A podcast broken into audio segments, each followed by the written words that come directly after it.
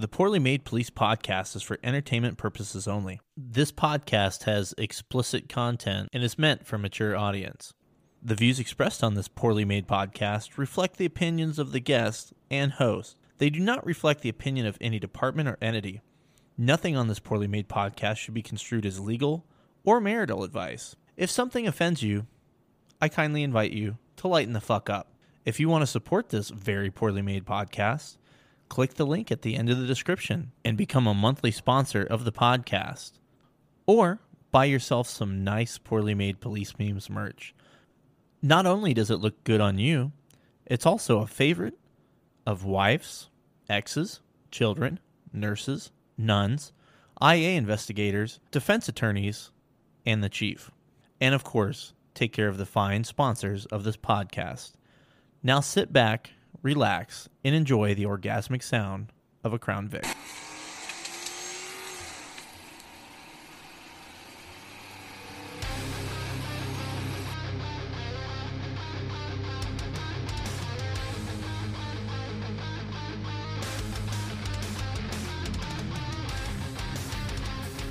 Oh, hey there. How are you, folks? Welcome to the Very Poorly Made Police Memes podcast. I am your host, Lenny. I hope this podcast finds you well. This week, I have a very special podcast for you. It is the Law Odyssey 2.0 with my good friend Silent Bob. The good news is there's going to be a Law Odyssey 2.5 because we recorded so much, I decided to split it in two. I think you guys will really like this podcast. A lot of good topics, a lot of good conversation, a lot of dumb stuff too. It was a lot of fun to make. Before we get into everything, I got to give a big thanks to our friends over at officerprivacy.com. They're a big part of the Poorly Made Police Memes podcast. You hear about them every Sunday. In fact, a couple Sundays ago, you heard from Pete James, who is the founder of Officer Privacy, 25 year cop, cops cop, good guy. Look, the uh, the war on cops, despite everything going on, is still continuing. The president of the United States just signed an executive order because Blue Man is bad.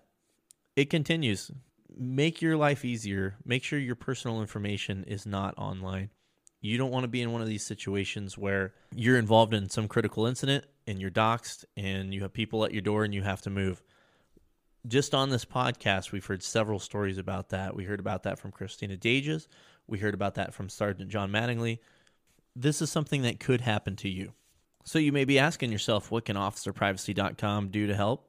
Officerprivacy.com has two ways to take your privacy back. You can do it yourself. Officer Privacy created a custom, easy to use software program so you can quickly navigate through the top 30 people search sites and delete your information. They have instructions for each and every site and include a simple way to keep track of it all. They provide access free for 14 days, plenty of time to go through and remove your information. Or you sign up for the premium service like I have, they do everything for you.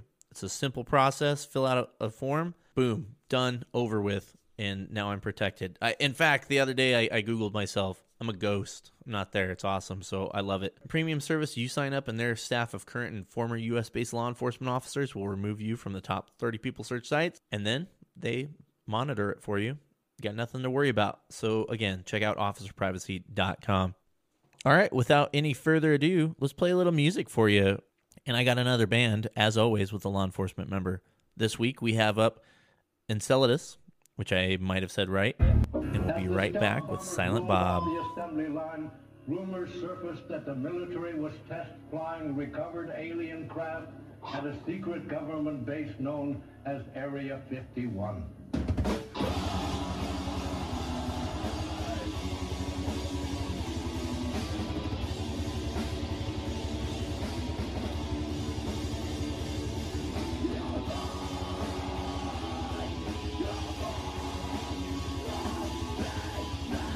And now for his 69th, probably, appearance on the Very Poorly Made Police Memes podcast, the man, the myth, the compulsive masturbator, Silent Bob. How are you, buddy? good. How are you doing? I'm good, man. I I've been thinking about this for a long time, and I owe you an apology. I can't wait to find out where this is going. We fucked up a long time ago, long, long ago, when I first invited you to my digital dungeon, and uh, we were coming up with a name. I don't know why we settled on Silent Bob. That was a long time ago. I don't quite remember. Why the fuck isn't your name Saul? Oh yeah, We fucked up. That would up. probably been better. I know why it was Silent Bob though. Why was it? Remind me, because I don't. That was a long time ago. Well, because I am in my basement and up on my shelf, I have a Silent Bob autographed figure right in front of me, and it's just the first thing I saw. I am very jealous that you met Kevin Smith. I didn't meet him; I just ordered it. Does that even count? No, I mean, not really. of cheating.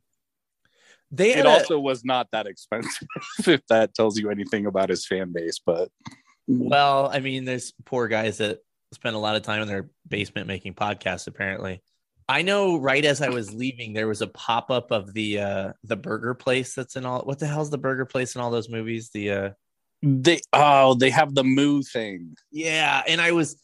It was right as I. Yes, yes, yes, yes, yes, yes. And I was going to, I was gonna go, but we were moving, and I was like, that's just like not cool for me to, you know, like take off for a couple hours while we're packing a truck. But I definitely wanted to experience that. Well, anyway, the reason you're uh, you're here today is we needed to talk about the law because I've come to learn that the cops don't really understand it, which is problematic. That sounds like kind of a dick thing to say, I, and I have to apologize straight up. I'm drunk and in a mood, so this should be fun. Well, no, and it's, I mean, to make you feel a little better, here's the problem trial lawyers understand mostly rules of evidence, court procedure, things of that nature fairly well. But even a lot of trial lawyers get it wrong. Lawyers who don't do courtroom stuff often get it wrong. Judges rarely understand hearsay. They get it wrong a lot. It's just, it's a big fat mess. So I've definitely run into a lot of cops who don't understand the court analysis of something versus the cop analysis of something, if that makes sense. Yeah, and it, it kind of sucks because it's kind of all over the place and it changes a lot. It changes very frequently. And not to get on my soapbox, but I found nothing more frustrating. Okay, that's why. There's a lot of things that are frustrating, but it always frustrated me when guys were like, ah, no, don't worry about it. We'll figure it out. Or guys didn't take the time to understand what their job is. And look it's your fucking job. Like you are a cop. You need to understand case law. You know this can't be one of those things like oh i learned whatever i learned in the academy and that's it. Like i you know we make a big deal about being fit. I totally agree with that. I, I, as a fat guy i don't think there should be fat cops. We make a big deal about you know being a, good shot we make a good deal big deal about you know defensive tactics very rarely in that discussion do we have a conversation about guys understanding basic case law. And I'm even talking about do you know the authority you have to make a traffic stop? Do you under, even understand that? Which it just boggles my mind sometimes. And not to go way off into a tangent, but when I worked for Street Cop last summer, I would help them out get messages and stuff. And it would boggle my mind very basic police principles that guys were sending messages about because they didn't know which to me is probably a failure on their administration, on their department, on their academy for not training up their guys. But I mean, like super basic stuff. So I always relish the opportunities to kind of help out with that. And before we go too crazy, this is not like fucking legal advice. So don't go to your lieutenant and say, Hey, I listened to the Poorly Made Police Memes podcast, and some guy in his basement told me what to do please God, don't do that. I, we're just trying to kind of help people out a little bit and maybe give some people like, some ideas about where to look and start their research. Is that fair? Silent Bob, I- Saul. I would completely agree with that. And I think the problem is that this obviously gets backburnered a lot where, you know, the brass feeds you something on Power DMS and you sign it and there's your update. oh God, did you just say Power D- DMS? I did just for you. I am absolutely fucking triggered by that. That is very offensive, and I'm upset about that. But before we get into the meat of this podcast, which is a call-in episode, so we'll see if uh, people call in. We need to we need to start a little slow here. Apparently, it snowed in Colorado, according to my and this is this will come out in a couple weeks, but according to my Facebook news feed, it snowed in Colorado, and people were very surprised by that. Yeah, it's pure mayhem. Did you know it snows in Colorado? I, I did, usually not, you know, mid to late May. It does too. How many Rockies games have been snowed out in May? Happens all the time. That's fair. It was a lot though. That's not what she said to me ever in my life. Boom. But we got out of that those. Do you have a poop story to tell me about what happened to you in the last couple days with all the snow in your anus?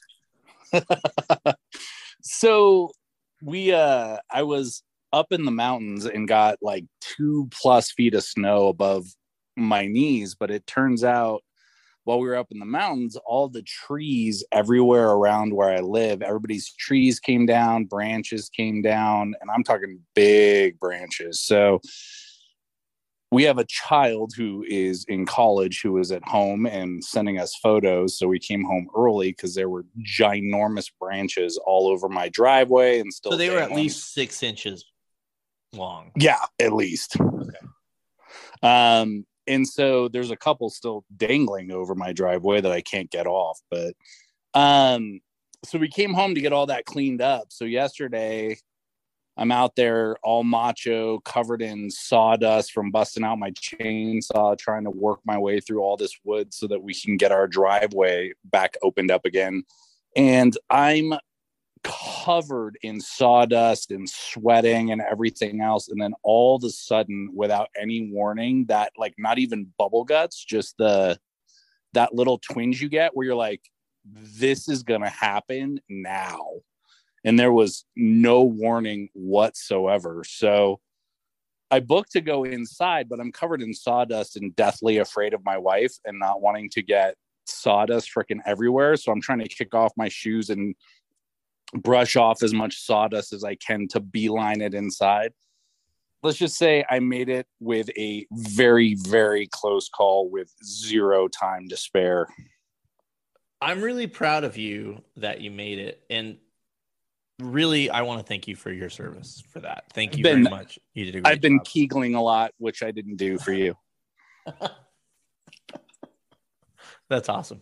Uh, good work, buddy. I know that. Did you get like the little little dangle balls that you can put in your butt and kind of squeeze them and stuff? Or that's like No. next level kegling. Did you It call is. it I kegling by like the to way? You called it kegling. It's I kegling. thought it was keegling. Is it kegling? I don't know. We're asking the wrong guy for how to pronounce shit. So maybe we should defer to whatever you say because I'm an idiot. I thought I'd always heard keegling, but then I have no idea where I would have freaking heard that either. Reddit, Pornhub. I don't know. I've never been on Reddit. I don't even know what Reddit is. You've never been on Reddit? Like not No, one I don't- time. No, I don't. I honestly don't even know what it is. I've heard you refer to it. No clue what it is. It's the worst place on the internet. The worst and the best place on the internet. It's I- I've heard that it's kind of the uh the gateway to the dark web, but I don't know if that's true. All Is I know people just like commenting on each other, or I, I honestly no clue. Reddit is is just like any other social media platform. It's basically they're all there's a different sub for everything. Like if you like Metallica, there's a Metallica subreddit. There might be like 800. If you like big titty goth girls, there's a subreddit for that. If you like MILFs, there's a subreddit for that. If you like memes, there's a subreddit for that. If you like poorly made police memes, there's a subreddit for that. There's a subreddit for everything, and that's kind of where all the interaction takes place. I know people have profiles and stuff, and you can follow people's profiles, but Reddit, like I said, is the worst and the best place on the internet. You can find anything there, anything you're Huh. looking for. Yeah, I'll I'll tell you one thing I used it for is I didn't know what the price of propane and propane accessories are. Oh, that's on- right. yeah, I got on the uh, the subreddit for propane, and I learned that I wasn't getting shafted. So there is a subreddit for everything. Whether you want, you know what, we could. We're just gonna leave that there. But I, I feel like subreddit is Reddit is a wonderful and dangerous place. Now you know a little bit more about Reddit. Sweet. If I ever want to end up on a weird watch list, that's where I'm going. I'm pretty sure I was on that before, but maybe that elevated my status on the watch list. Now, speaking of Colorado, since we were talking about Reddit, well, this is a bad segue because I meant to bring it up with the snow, but I wanted to talk about the dear, dear Governor King Polis in Colorado. He's very near and dear to my heart. He's a wonderful man who cares deeply about the police. You know, he's not, you know, a guy that moved to the state with money from California and has interests that uh, don't align with most of the population or anything like that. But he's a really great guy, and I think he'll tell you the same thing. Anyway, one of my friends from Colorado shared a post from Governor Polis. Colorado is in the top 10 of best states for police officers, and it gave a, a link for a study from Wallet Hub. I clicked on the study. Nowhere in the study did they ask cops how they felt about being a police officer in the state basically statistics, which you can manipulate numbers any way you want. But the top 10 places to be a cop, according to liberal propaganda. One, Connecticut. I've never been, I can't say, but I did get a message from somebody when I posted this said, nope, Connecticut sucks. California. Man, there's a lot of cops that are not moving to Texas and Florida from California. So that has to be a mistake. I almost spit out my coffee when I saw that one. Illinois, District of Columbia. They love their cops there, and the cops really love being police there. Maryland. Again, I don't know any better, but I got a message from a guy that said, nope, Maryland sucks. Mass, because I can't say Massachusetts. Uh, I got a message from another guy that works there. He said, yeah, our department's down 20%. Yep, things are going good there. Minnesota. Yeah, Nothing ever goes wrong there for law enforcement. No, they haven't had any big incidents. Washington. Yeah, I, I don't know. I've never heard of Seattle. Okay. I heard they hug a lot in Portland. That's all I know. That's a different state. Oh, I did jump one over. Same thing to me, though. Same They're place. kind of blend. Yeah. Number nine is uh, the formerly great Colorado. And then we have rounding up the list, Ohio, which I know a lot of uh, Cleveland and Columbus officers really like being police officers in that state. So thank you, Governor Polis, for letting everyone know how much people love to be police officers in these states, especially in Colorado, because it's not like you ordered an investigation of officers that had already been cleared by the DA and then told the news media you hope they got charged because you really care about being fair and impartial and you're a really good governor. I can't believe I moved. I can't believe all my friends have left. I can't believe no one wants to be a cop in Colorado. Thank you, Governor Polis, for being such a great king of Colorado. I feel a lot better now. At least you got that off your chest. Mm-hmm. Really great guy. Yeah, I uh, I got a lot of messages. I posted that in my story, and I apologize. This this podcast is going to come out in a couple weeks, but you know everybody's like, "Yeah, I'm a cop here. It fucking sucks." So there you have it. Turns out, and and I read through the study and it was like compiled by a professor here, a professor here. Pro- Nobody asked a fucking cop how it actually is to be a cop in those states. So I, I don't know if we ever talked about this. I got enraged. This was months ago. There was a panel on police reform, and I went through and looked at who was on it, and it was a few. You know, there was like a district court judge, a county court judge, somebody who worked at the governor's office, and a couple other policy positions and everybody was represented on this panel that was for the bar association. So it was being presented to all lawyers as a continuing legal education course. And i'm sitting there looking at it and the only people who were not represented in any way shape or form on a panel about police reform were cops. Not a single person with any law enforcement experience whatsoever was on that panel. And my pet peeve personally is, you know, if you used to be an DA or an XDA and you refer to yourself as law enforcement, you're going to get a pretty hard eye roll from this guy. Yeah, I mean, just imagine it. I this is something like one of my pet peeves as far as cops go is cops sometimes act like we're a protected class uh, not quite. I get where people are coming from, but I, I just I can't roll with that. It's not my thing. But could you imagine if there was some panel about reform for whatever ethnic or religious group and none of the members from that group were in that? Could you fucking imagine? Well, let's, I mean, make it even simpler. And this is what drives me nuts we live in a world where we need to have balanced discussions and i want to hear different viewpoints i don't want people who just I don't want an echo chamber where you're just going to tell me what I know. Give me a different viewpoint because sometimes I'll go, oh, I might not agree with everything you say, but you had me part way there. Let's talk about this aspect. But it's like reforming kitchens without having a chef on the panel. Like, I want to know from somebody who's in there every day doing the work what they think. It's just, it's obnoxious to me that we're so afraid of opinions from the other side that we don't even listen. It it drives me absolutely crazy, and I was less than pleased that they did that. Um, but it's the way it goes, right? Everybody. It's amazing how many police experts there are that have never done a single second of police work or been on a ride along. yeah, even the most basic things they have no freaking clue. Yeah, it's it's super frustrating that this profession, which is, you know, it's the lowest level of government, but it's the most visible level of government. You have the experts that are clearly not. I don't know. It's, we could probably go on like a four hour tangent about that. I missed a joke and I have to go back to it. So I apologize. So going back to these states where the experts were telling us that you know, these are the top 10 states to be a cop, which I think Iowa, which like was way down the list. Now, I, I think there's an argument to be made. Maybe, maybe these top 10 places, they pay a lot of money. I left a high paying job. Okay. I left a fucking super high paying job to get the fuck out of there because the money was not worth it. Some people it is. And I, I get it. I respect it. Everybody's got to do their own thing. But one guy sent me a message. He's like, Hey, I'm a cop in Washington and you know we're making over 100k a year and yeah it really sucks but we get paid a lot to deal with the bullshit. And my response to him was i would rather live in a cardboard box than be a cop in washington. He did not respond back to that.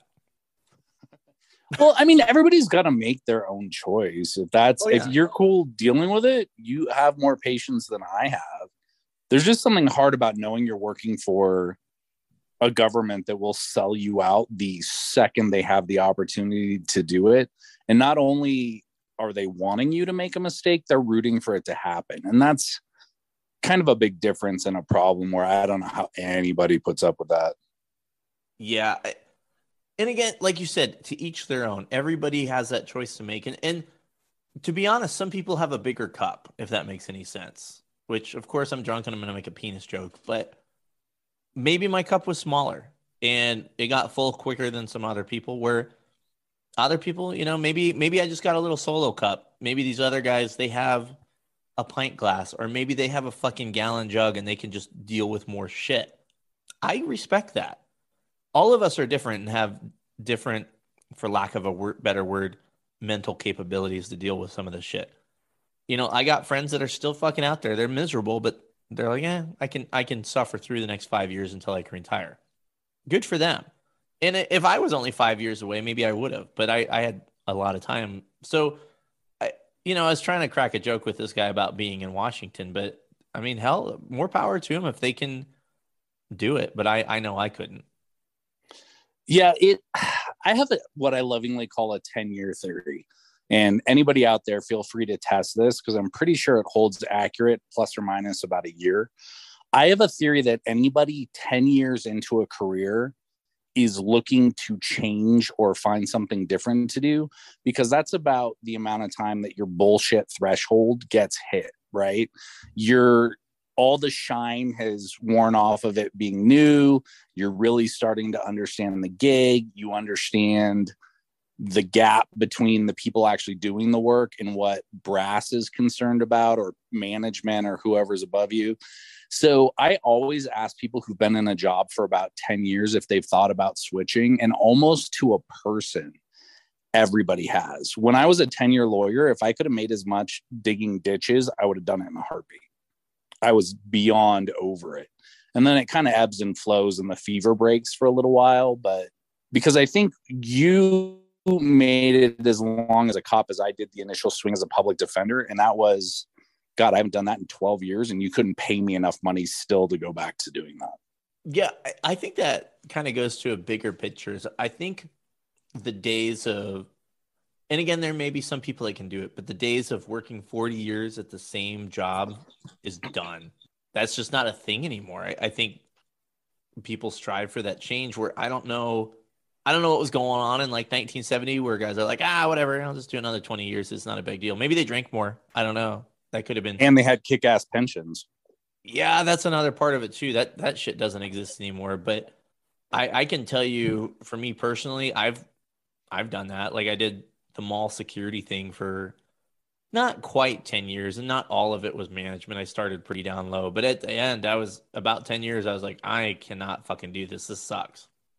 Which was a perfect segue into my policing career. And then, you know, I was unfortunately maybe everything hit at the at the same time where I was kind of hitting that that rut and then 2020 happened and that was just enough for me. I, I don't know, who knows. And I was talking to one of my buddies, you know, I at the time I left I'd put in for a investigator position and a rookie got it.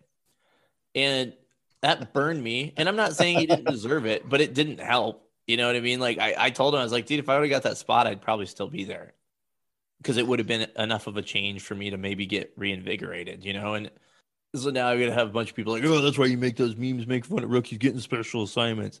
Hey, man, if they deserve it, they deserve it. You know, that's not my call to make. It's just, it's interesting when they, you know, tell people to apply and then they don't do interviews and they pick certain people for different reasons. And I'm not going to go any more into that but again, I don't I don't know the circumstance, but don't open, you know, we've talked about it on the podcast before. Don't fucking open a spot up. Like just put the person in it. I don't even want to know about it. You know what I mean?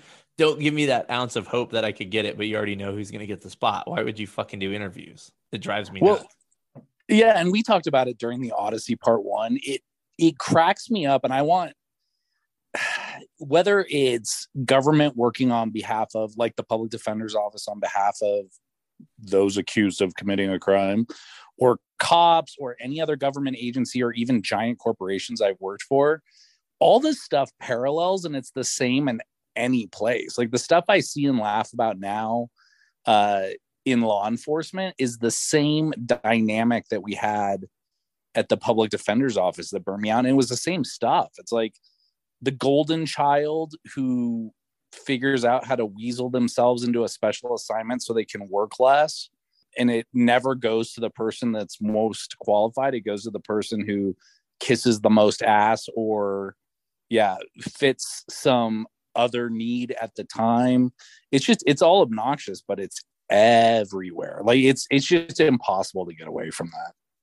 Yeah and harping back on something i talked on the podcast a couple months ago is the law enforcement bubble. Like we think we're the only group of people that has marital problems. We think we're the only group of people that has bad supervision. We think it's because we put ourselves in this fucking bubble where we don't interact with other.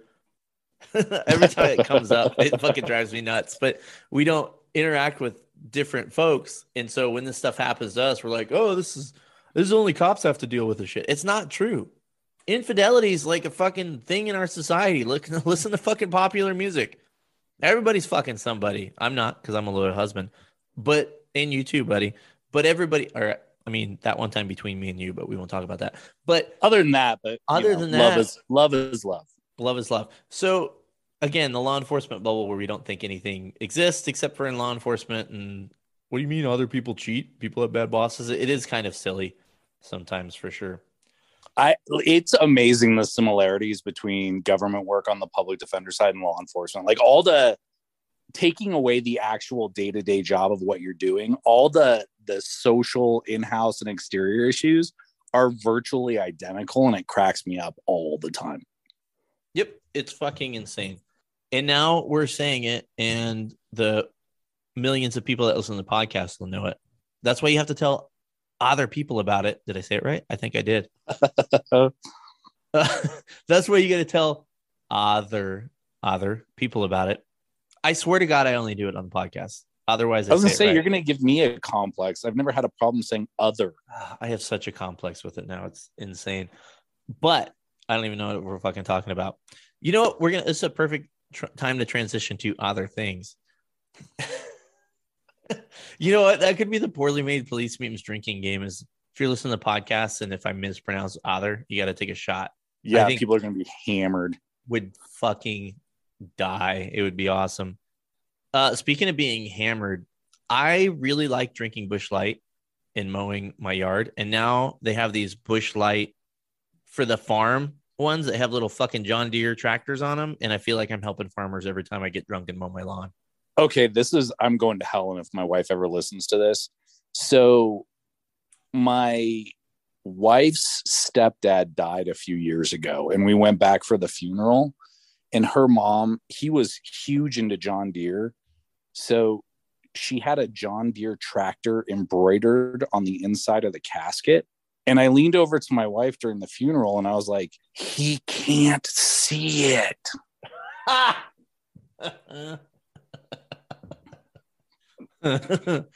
which know is what? why i'll be in the third ring of hell the it's the thought that matters, man. That's all it is.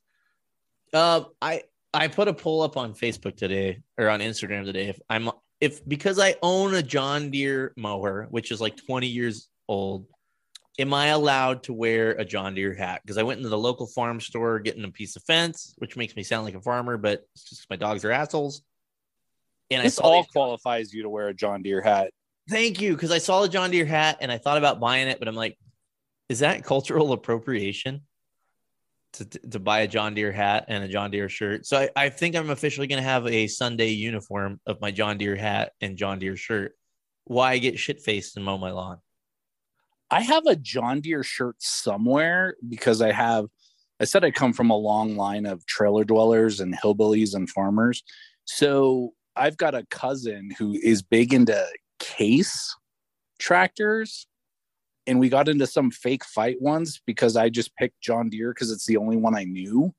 Um, and he was getting really mad about saying that case are better tractors than John Deere. So I bought a John Deere shirt just to wear out there the next time I saw them. And make them super grumpy because it's a fight that I really don't even care a little bit about. But they get moody about their tractors. They do. Well, Case had a, I think they manufactured tractors in uh, Grand Island, Nebraska, and I used to live there. Which is this is fucking riveting conversation. People are like, tell us about the law, and we're talking about fucking tractors. Well, you know what? Fuck you. We're gonna talk about tractors. But anyway, uh, yeah, the case was a big thing in Grand Island, and I heard you could tour it, and it was actually really fucking cool to see them shit out the tractors. I guess they could shit out like a tractor every hour, which is pretty amazing. I always wanted to drive a big tractor. I've never gotten to do it. I've never had a riding lawnmower either, and I always wanted one. Th- moving out here it became a necessity because it took me like the first time I mowed my lawn with the uh, the one I brought from Colorado, the old push mower that I got from Walmart. It took a really, really, really long time, and as uh, as it would be, I fucking came across a garage sale and guy was selling one for like two hundred bucks, and I got my my John Deere, which now I can wear John Deere shit. So maybe I'll just get a case shirt to wear with my John Deere thing. Oh, now know. you're gonna blow people's minds. Or maybe I'll get both. Maybe I'll have a case hat and a John Deere shirt, or vice versa, just to like make the farmers angry. Because I wonder if there's, you know, like in the inner cities, you have the gangs, you know, the Crips and the Bloods. Maybe you have the Deers and the cases out in Iowa. I don't know. Well, you can only wear the hat because every true Midwesterner knows you've got to mow with a beer in one hand, some like a stalk of grain hanging out your lip, and you got to be topless. That's how you mow. I, I just have to say, I don't think I could mow top. I mean, the jiggle would just probably make people sick. You well, know, yeah, but you got to jiggle it just a little bit.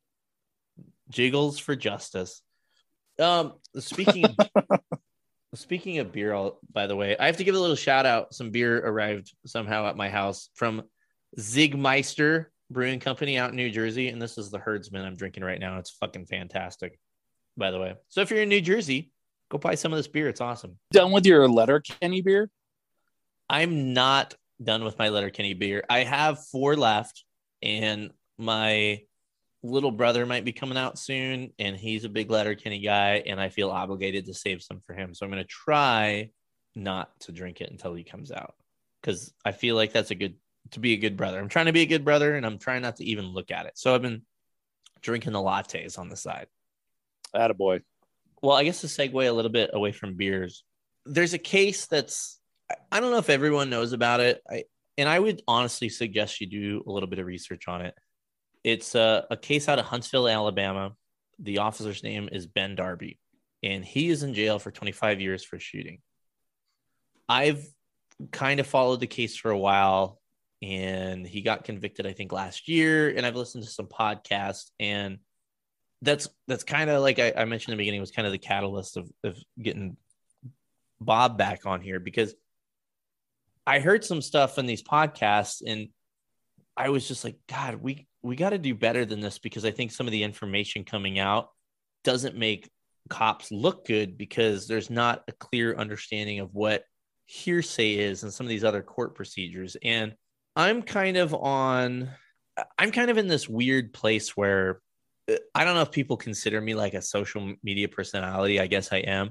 I, I don't really think it's my place to always come in and comment about things because a lot of the time when people come in and comment about things, they don't have all the facts. And so I'm kind of hesitant to do that. And occasionally I do. And occasionally I make memes about things. And we don't always all know everything. And I, I hope anything that you learn from this podcast or listening to me is I try to be as impartial as possible. This Darby case, I was interested to hear what his wife had to say, and she's been kind of doing the rounds. And I don't think the guy needs to be sitting in 20 in jail for 25 years, but I, I have an issue with there's a lot of people saying, oh, he didn't do anything wrong. I, I don't think objectively you can look at that case and say, oh, he did everything right. Like, and it's a really complex case as far as you know his his department said he did nothing wrong and the da said he he did and offered him a deal with no time and he didn't take it. Now he's in for 25 years. So there's a lot to it. I encourage everyone to draw their own conclusion from it. I i may not be right. You might not think i'm right and that's okay but i just i just kind of take issue with the tactics from the initial officers and from officer darby. And i don't like that there's no i'm not a big fan that there's no acknowledgement of something was done wrong. There clearly was something done wrong in my opinion. Should a guy be in jail for 25 years? No he shouldn't. Look look at all the crime that goes on and these guys fucking shoot cops do all kinds of crazy shit kill kids and they're out in five ten years. But you have a guy that lived a good life got hired as a cop had to stay clean makes i'm going to call it a mistake on the job a tactical mistake and is in jail for 25 years. Like, go fuck yourself. That's not right either. But I, I think as, as the law enforcement community could probably do a little bit better as far as I don't know, man. I, and I'm kind of rambling now, but there's this um everybody says, "Oh, you guys just stand up for each other no matter what," the blue line or whatever. I, I think all of us in this job or that have been in the job realize that's not true. Is people fucking talk shit about each other all the time. But uh, to me, this is one of those cases where I see a lot of guys just kind of conforming to like, oh, he did nothing wrong. I would have done the same thing. Would you? Would you have done the same thing? I don't know. So you guys take that as you will. You guys can look into that. But what what I really wanted to get out of that, out of this, that I wanted to express is just maybe a better understanding of court procedures. Bob, this is why you're here today. The one thing that really stood out in my mind listening to some of these podcasts about this and, and reading comments on the internet is there was a part of this case where a witness wasn't allowed because of hearsay. And I don't think folks really understand what hearsay is. Could you explain to the millions of people out there what hearsay is? So, hearsay in its very basic form is this it's an out of court statement being offered for the truth of the matter asserted. So, typical lawyer speak, what the hell does that mean? Um, the hearsay rules, there's there's two different hearsay rules in the rules of evidence. And so hearsay is an out of court statement being offered for the truth. And then there are a bunch of exceptions to the hearsay rule. And lawyers get hearsay wrong all the time. Judges, I've been in quite a few trials where judges get it wrong. Um, it's not as easy as it sounds or cut and dry. So if you feel like you have a little issue with hearsay, that's normal. But basically speaking, one of the basic tenets of our judicial system is you have a right to confront witnesses and confront your accusers, right? Everybody's heard of that. So, what this means is if, and I can't remember if you're, was it Lenny then Larry or Larry then Lenny? I'm Lenny now. Okay. So, if, let's say that uh, I'm trying to think of a good example to give. Let's say that Lenny is out front and there's a drive by shooting. that Lenny sees. And for some reason, Lenny is gone when the cops show up. But he told his neighbor, Larry, that the car that drove by at the time of the shooting was yellow. So Lenny tells Larry the car was yellow. Larry then tells the officer the car was yellow. The statement made from Larry to Lenny and Lenny to the cop, those are both hearsay. They're out of court statements made regarding the truth, i.e., what color that vehicle was. So if you, as an officer, are going to come testify in court, um, really the strictest way to do it is you have to bring in the witness who saw the color of the car the officer can't just say, "Oh, the witness told me the car was yellow, so that's why." To prove that point, I'm trying to make it not as convoluted, but I don't know if that came across well. No, I, I think that makes sense, and it, it is confusing. And I think I know when I first was testifying in court, I didn't really understand it a lot, and I would get done testifying and be like, "Boy, they didn't ask me a lot of stuff." Hindsight being 2020, they can ask you about what you did and what you observed and, and like kind of a baseline of what you learned but ultimately it has to come from the witness. So that's why a lot of these times where cases go away because you have an uncooperative witness right? Yeah and that's so here's the hard part. So a lot of times the common exception and those of you who have testified a lot will have probably heard this in court. When I say it's an out of court statement being offered for the truth, the common end around by a lot of district attorneys with police officer testimony is to say, Judge, we're not offering it for the truth. We're offering it for the effect on the listener, i.e., why the police officer did what he did next in the investigation. So here's an example. If a neighbor tells a cop, hey, suspect just ran into my backyard, he's wearing blue pants, right? Um, if the officer testifies, I arrived on scene, the witness told me ran into the backyard wearing blue pants, objection hearsay, your honor, we're not offering it for the truth of the matter asserted, i.e., to prove he was wearing blue pants. We're just offering it to show the effect it had on the listener and why the officer did what he did next. Because then the officer is going to testify, well, based on that, I ran into the backyard yada yada yada.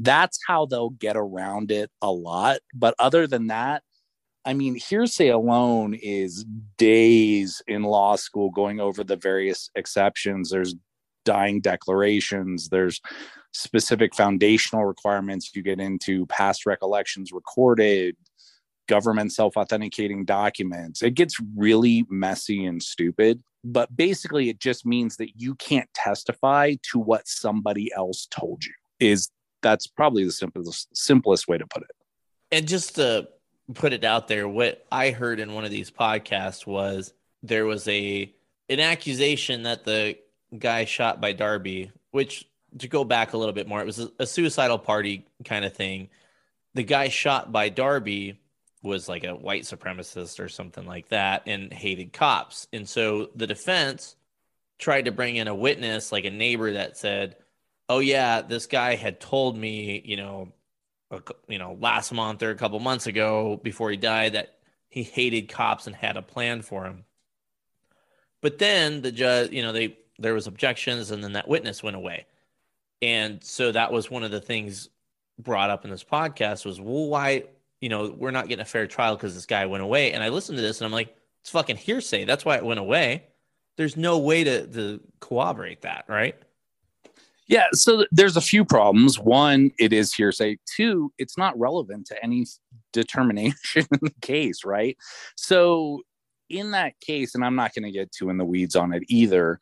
Um, it's the suicidal party. My understanding from viewing the uh, body cam footage was that suicidal party was sitting on the couch with a gun pointed at his own head am i correct there yep so the only way that that testimony even arguably would have been relevant is if somehow it was a call like for instance the one that we all saw where that guy was standing at the front door saying there was a female inside that couldn't breathe couldn't breathe and was trying to lure the cops in to attack him. And he shot at him. In that situation, in an ambush type scenario, potentially that information could be relevant. Um, but in a case like this, where it just factually it, it has nothing to do with anything if that makes sense. Yeah and that's we all hate a good white supremacist right like i hate illinois nazis like the, the next guy but that it's not relevant to that case as much as we'd want it to be yeah, I mean, the only determinations you're ever making in a criminal proceeding are based on what happened that day. So there's an entire rule of evidence that says you can't bring in prior bad acts without them having a specific legal relevance to the cause of action. So it's the what I will lovingly refer to as the wet bandits problem, right? From Home Alone, which is an amazing movie. So at the end, when they catch the wet bandits and they say, Thank you for leaving the faucet on in every house you hit, because now we can tie all these burglaries to you. That is one of the exceptions to prior bad act evidence is MO or modus operandi, which goes to identity, right? So there are exceptions where you can get that in if somebody does something unique or things of that nature, but it gets really convoluted. But what I can tell everybody listening is any prior acts, it's the same reason why. The only reason you're in court is to determine whether or not the suspect or defendant committed a crime beyond a reasonable doubt on the date of the offense and that the offense was committed by them.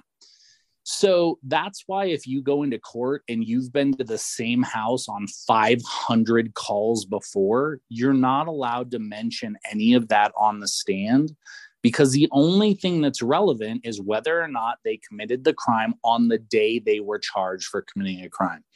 You can't bring all that prior stuff in to say, the legal phrase is you can't bring in prior bad acts to show that somebody acted in conformity therewith you have to have an entire hearing to determine whether it's relevant and specifically what it's relevant to. So, in that particular case, when they were talking about the evidence the judge left out, I just sat there and thought 99% of all judges anywhere in the United States would have left the same evidence out.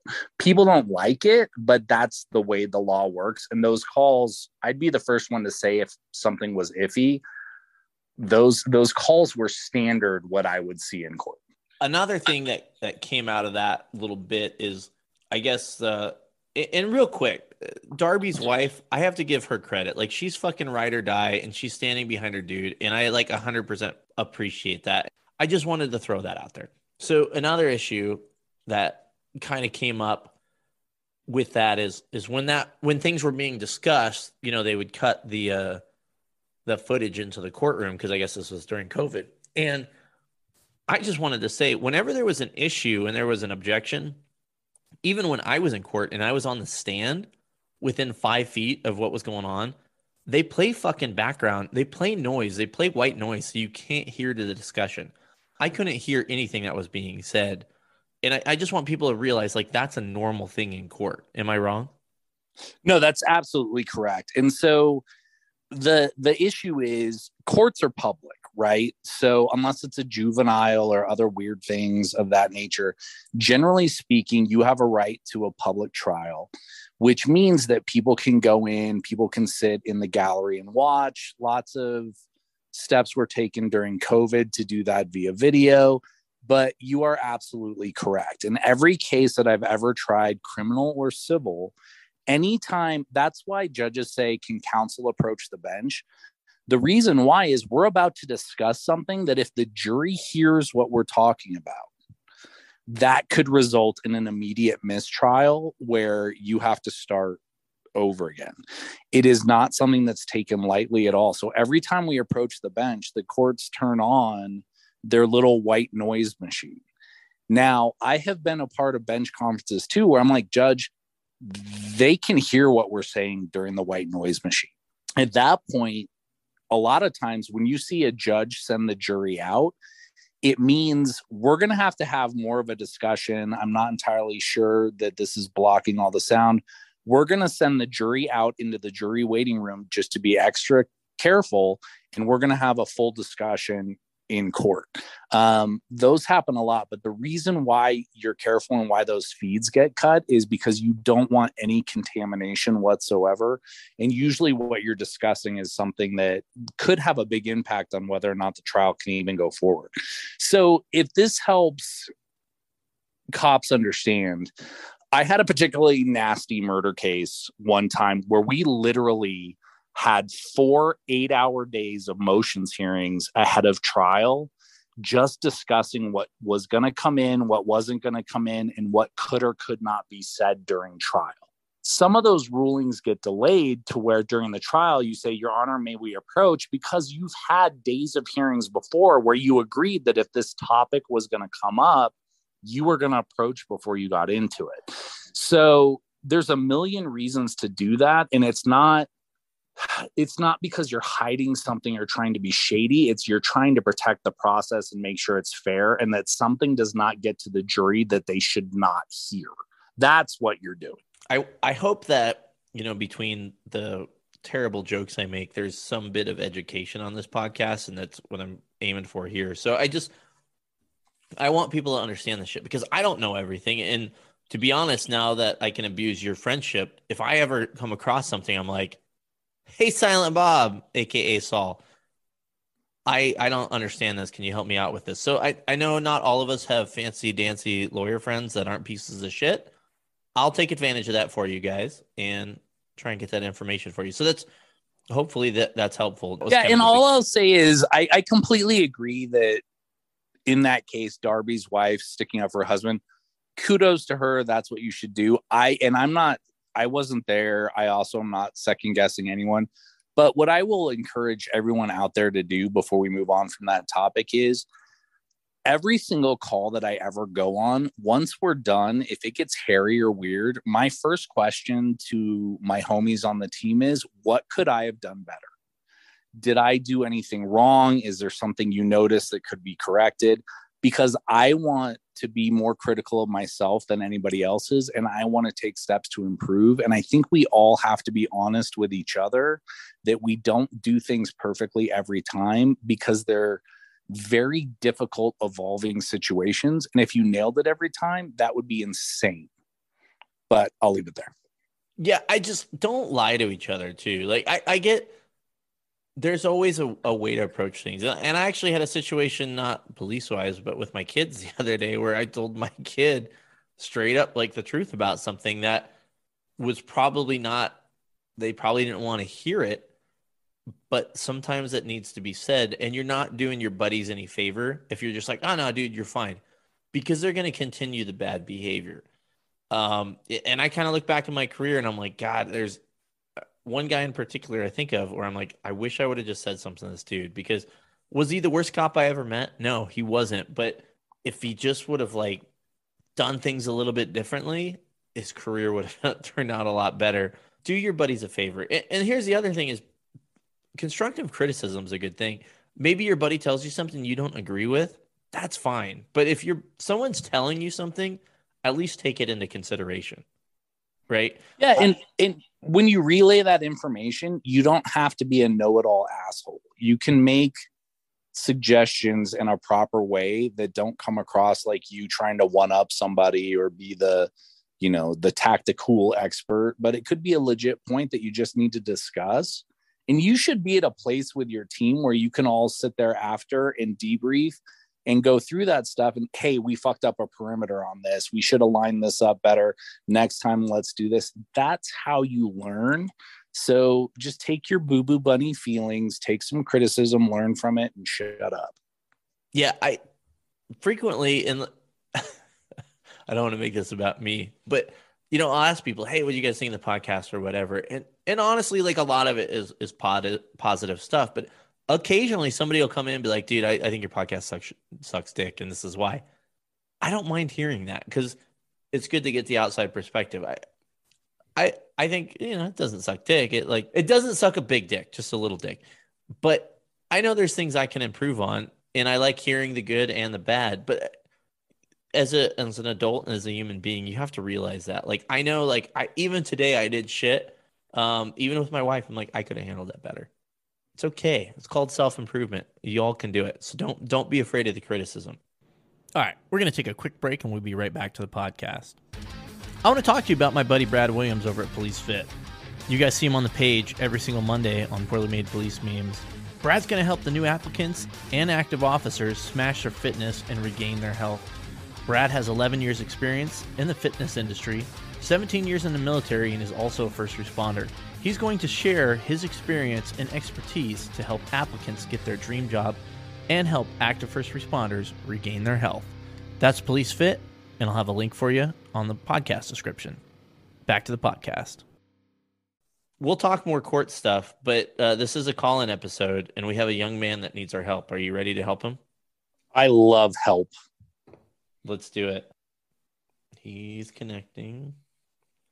This is really distracting because I'm watching the end dance scene of 40 year old virgin while this is happening. I've been watching a lot of The Office lately, buddy. A lot of Steve Carell. I love The Office. As soon as he leaves, though, I really got to. Andy is like the worst character on the. I can't deal with him. Andy got like a little better. At I thought as time went on, Andy got better, but I'm only in like season three right now. I literally haven't watched The Office in like probably a decade. I'm not a very good millennial, so uh, I, I'm trying to watch it again to see where I'm at. Yeah, it's gold until Steve Carell leaves, and then they flounder. Okay, so the first time through, and hopefully this guy connects at some point. I'm gonna end up probably leaving all this in because it's kind of interesting. But the first time I watched it with my wife like a decade ago, I got to be honest, like the Michael Scott kind of reminded me of Peggy Hill from King of the Hill. And I couldn't watch King of the Hill because Peggy Hill drove me nuts. Where now the second time around, I appreciate Michael Scott a whole lot more. So, Mike, that's hilarious that you brought that up because my homie from Blue Falcon Court is like trying to push me to watch King of the Hill. I've never seen it. And he's like, bro, you will love this show. I'm dying. And he keeps trying to get me to watch it, and I need to. King of the Hill is really good. I haven't that's one of those shows I haven't watched in a long time. Maybe maybe I need to go through and rewatch The King of the Hill. Oh, oh, I think he's here. Doctor Strange, are you here? Yeah. And now the worst part is I have to hear my voice on a recording, and it's gonna be absolutely horrible. Uh, welcome to my fucking life, man. But hey, dude, you're Doctor Strange. You've been to the fucking multiverse. You fucking calm down right now. Ah, uh, hey man, that's what makes me special on the street. Have you seen that movie yet? The the Multiverse of Madness. Is it good? I have not seen it, so no spoilers no, the d- downsides of being a parent, you yeah. don't get movies. Dude, I had to watch. I had to wait for Spider Man to come out before, uh, like, to download it on my fucking Amazon before I got to actually watch it because I, I can't take a fucking baby to the movies. But anyway, enough about me. Doctor Strange, you had a question for me and Silent Bob. My question is this: Obviously, we all experience friends, family, what have you. My friend got into a officer involved shooting and obviously, you know, I work with him. I know him. I know he's not a bad guy. I know he's good. I know he wouldn't do such things just all willy nilly like as the media and the public think. So the me- articles come out. Facebook feed starts rolling, rolling, rolling, rolling. Monster, racist, evil. Why couldn't they shoot him in the leg? Why couldn't they de escalate the situation? And like, if people just read the article a little bit, they'd browse and see Officers arrived on scene, made contact, tried to use non lethal. Non lethal didn't work. Then they're left with one other option. I wasn't there. I was working on another side of the city at that point in time, and they had they resorted to lethal. Now, I'm going to assume that this person, with the knife that they did have, didn't drop the knife, and that they didn't stay where they were and they started advancing on the officers. So it's like I I know the way they're going to operate, but the citizens are just thinking, why are they doing this? I'm like, what do, what do you mean why are they doing this? If you think about this logically, he did it because he was in fear for his life, his partners, or another civilian. So with all of this occurring, do I do I just roll over and let the civies, let the other people, let the news articles just roll all over us not say anything, just be silent because being silent when you know like it, well, let me let me ask you this, Doctor Strange. Think out loud about this. What good would it do if you just got on those comments and started roasting these people? What would it do? Would it change their minds at all? No, no, not at all. It, it it's a vicious cycle to think about it.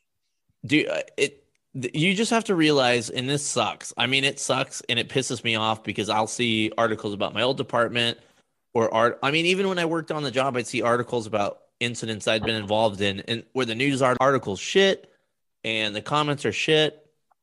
Dude, you have to realize most decent people, they're too busy working and being with their family to spend time on whatever news channel commenting. The people that comment are basement dwellers eating hot pockets and that's all they do is they look for i mean i bet if you clicked on most of those profiles it's from you know they'll see something on reddit or whatever and they'll head over to this news site because that's what they do.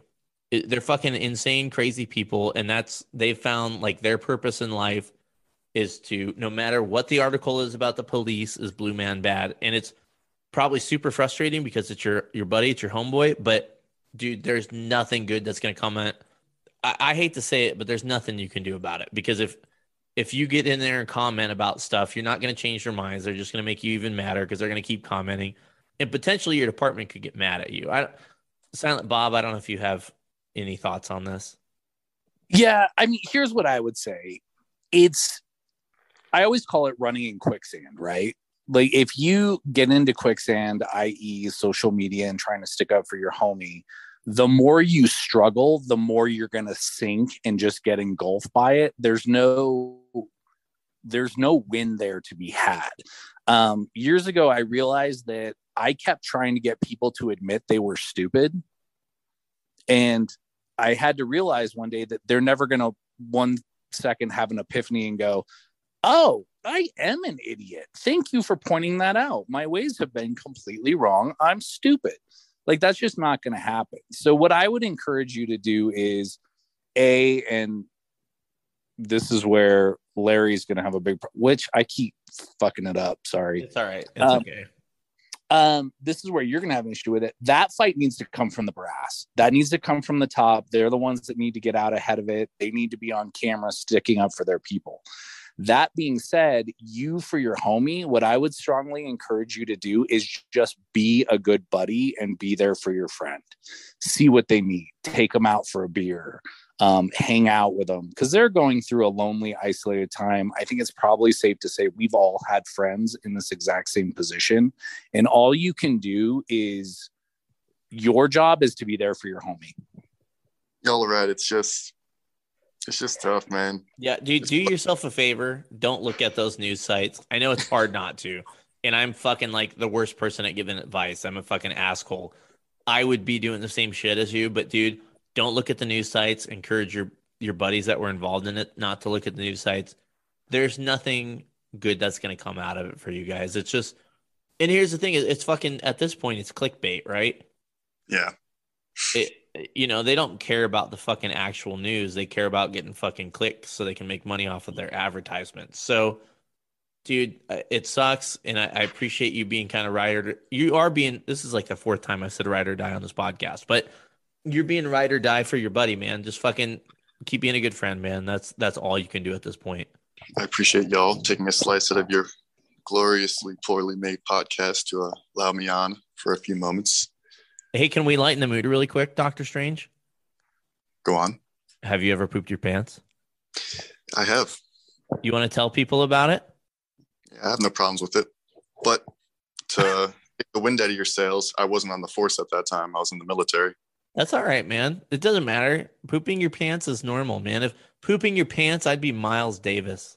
Wait, I fucked up that phrase. If pooping your pants is cool, then call me Miles Davis. Anyway, tell us about it, Doctor Strange, your military poop story. Back in 2010, I was attached to a Marine Corps unit and we were deployed to Afghanistan. And I took care of my Marines, but I wasn't the Marine. If you can guess what I am, I'll give you a prize. So we are all we all got VGE, viral gastroenteritis from eating the food, drinking the water, you know, just being dirty savages out there, living a hard life, just being dirty 24-7. I would try and get them, hey, wash, wash your hands, take care of yourself, bathe, make sure after you poop, throw the wag bag away, wash your hands. Didn't always follow that course. So we all get sick. Everyone's vomiting, everyone's pooping their pants. I'm the last one to get it. So I'm sitting in my rack. I don't know, it's like two, three in the morning. and I didn't have it like the symptoms yet. So I wasn't vomiting. I wasn't having stomach problems yet. I'm just like, oh man, I gotta let one rip. As I let one rip, it's just, you know, like a fire hydrant coming out, and I'm wearing silkies. So my silkies proceeded to get soaked. It was not fun. And then I had to race outside, go to the water pump. It was like a, a handheld one. Fill it up, fill up a bucket with water, and start washing my rack, and then proceed to throw my shit laden silkies in the burn pit. It was not fun. It's not funny. It just sucked. It was in my sleep. It was a nightmare come to life. Well, I, I'm sorry that pooping your pants is a nightmare. I mean, it's never a good time, right? Pooping your pants is never a good time, but it's a good time for people listening to your misery. But, and I, I mean this like not um, to be detrimental, but I actually do thank you for your service, man, because I, I know old Ben on the podcast gets weird about it, but dude, I, I feel really bad for the guys that they went to Iraq, they went to Afghanistan, they came back, they became cops, and they're fucking getting shit on again. So, dude, seriously, man, thanks for being a good dude and taking care of this country. I do have one last thing to say to add to that story. So that entire week we still had to patrol. So me being the corpsman, I had to go on patrol with the Marines because whenever they left the wire, they needed the medical support. So I left the wire, and my sergeant's like, "You're gonna make it, doc?" And I'm like, "I think I'll be all right." We get about a mile and a half out. I'm like, "Yo, sergeant, we gotta roll back, man. I'm I'm gonna die." He's like, "What's wrong?" I'm like, "I can't hold shit down. I'm vomiting." So get back to the wire, download my weapons, and as I'm downloading my downloading, show me clear, clear my rifle. I'm literally snapping my my plate carrier, and everything's just falling off me. I'm running to our little thing. We have a, a piece of plywood cut out. We just throw a piece of plastic bag called a wag bag in there, and I start fucking like vomiting into it, shitting into it, and then all my Marines are laughing at them like, oh, oh, oh, oh, oh Doc's vomiting. So I kick open the door, and our door faces the area where we eat, but not like, you know, directly. It's like 30 feet away. And they're all laughing at me and giggling. They're like, oh, Doc's sick. I'm like, shut the fuck up. Blah. And I proceed to start vomiting like a fire hydrant. And all the Marines are laughing at me except this one. He's like, Doc, Doc, stop. You need to stop. I'm like, what? Blah. And I keep throwing up. He's a th- sympathetic puker. Oh, so he, no. Oh no, the sympathy. It's like the blueberry pies from Stand by Me. Yes, yes, precisely. So that's that's like the only comical thing I have to say about oh. my uh, my pooping pants and vomiting stories. Well, buddy, thanks for your service. And like I said, man, t- just take care of your buddy, dude. He needs you. Be a good friend. You're being a good friend. It sounds like right now. So just keep doing your thing, man. Fuck, fuck all the noise, dude. You were gonna say fuck the police, and I was about to laugh. well, fuck the, fuck twelve, bro. Fuck twelve. Very well. Thanks, guys. I appreciate it. Yeah. Stay safe, buddy. All right. Hang in there, man. All right. So his uh his terrible story reminded me we were gonna exchange poop stories. I never told you my poop story, did I? I don't know. You, that was a pretty legit one. I don't know how how that's a macho poop story. Yeah, mine is not a macho poop story. I I can't really follow it up, but I'll try. Is um which apparently I should go to the doctor because it seems like every time we talk, uh, I have to talk about pooping my pants. I mean, last time we talked on the pod, well, it wasn't last time, but we talked on the podcast Christmas time. I told you about my Christmas poop story, which a lot of people liked apparently. You but may just have IBS, bro. I got problems, man. And the yeah, it, we could have a whole podcast about why I shit my pants. But so my boy uh, is playing baseball and he needs to work on pitching and hitting and everything, baseball stuff. Um, so after a game, I take him out to our field. And I'm like, hey, let's go work on some things. And I'm throwing to him, and just all of a sudden, it's like, so I'm like, I go to the bathroom at the field, but it's locked. So I'm like, I gotta go home. He's like, what? I was like, I have to go home. I said, pick up all the balls. I'll be back in 15 minutes. And I fucking roared with my Crown Vic back home, barely made it, and I came back and got him. That's that was my poop story I was gonna exchange. Not nearly as good as his though. Do, do your kids at least know how to read the signs and be like, oh, dad's just got to go let one loose. He'll be back rather yeah, they, than I've been abandoned. Well, he's 12 and like we literally live like half a mile maybe from the ballpark. He's fine. I, Dad's I'll be on, shitting again. Dad's shitting again. Dad's shit. early early runner for the name of the podcast is Dad shitting again. um, they know, they know, like they know, like when it's it's game time is like, hey, leave dad alone. He needs like he's really got to poop. You should Um, just short circuit and give your kids a code word. Like you just yell banana and haul ass for the car, and they're like, "Oh, yep, there it goes." Yeah, well, uh, me and my wife's safe word's banana hammock. It's too long. no, it's not. My safe word is no. Stop. Ah. oh, that's. I did have a really good um, I have a really good sympathetic puke story. I don't know if I've ever told it in a podcast before. When I was a young man, like I don't know, eight, nine, ten. I'm pretty sure it was my little brother's birthday party, and I th- I'm pretty sure it was Little Caesars. Bunch of kids over, and when I, I I think the whole table was kids, like maybe seven, eight kids, and one kid puked up cheese pizza, and then all the kids puked cheese pizza, including myself, including my little brother, five of his friends. I just remembered my house smelling like vomit and cheese pizza for like a week. I will never forget that smell. I'm laughing because it reminded me of one of the earliest field trips I ever remember going on. God, this may have been second or third grade. And to this day, I still remember it. We, as a class, we all go to the zoo, and there's a gorilla in the pen behind the glass. And this gorilla is just sitting there, and this is still burned into my memory. The gorilla is just sitting there, and he would throw up into his hands everybody listening to this is going to thank me. Um, and if anybody sympathetic vomits from this story, you need to write in because it's going to be hilarious. So this giant ass gorilla would just throw up into its hands, then stick his hands up to his mouth, lap the vomit back into his mouth. About 10 seconds later, he would throw up the vomit that he just ate. And this would cycle and repeat the entire time we were sitting there until the teachers dragged us away. I will never forget that as long as I live, and it still kind of makes me go. "Whoa." But yeah, he just It's like, was like like a all-you-can-eat- train wreck. You couldn't move yourself away, right? No, and he was like his own all-you-can-eat buffet. He just kept making the food and eating it. He was like baby birding himself.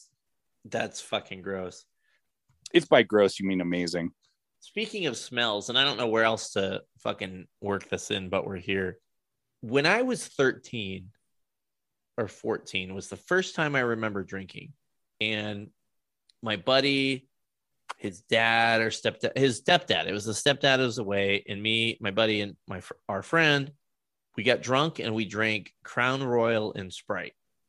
And it was like one of those things where like we poured water back into like the stuff we drank so it looked like it was still full, you know? And I don't think I'd actually had Crown Royal until the other day.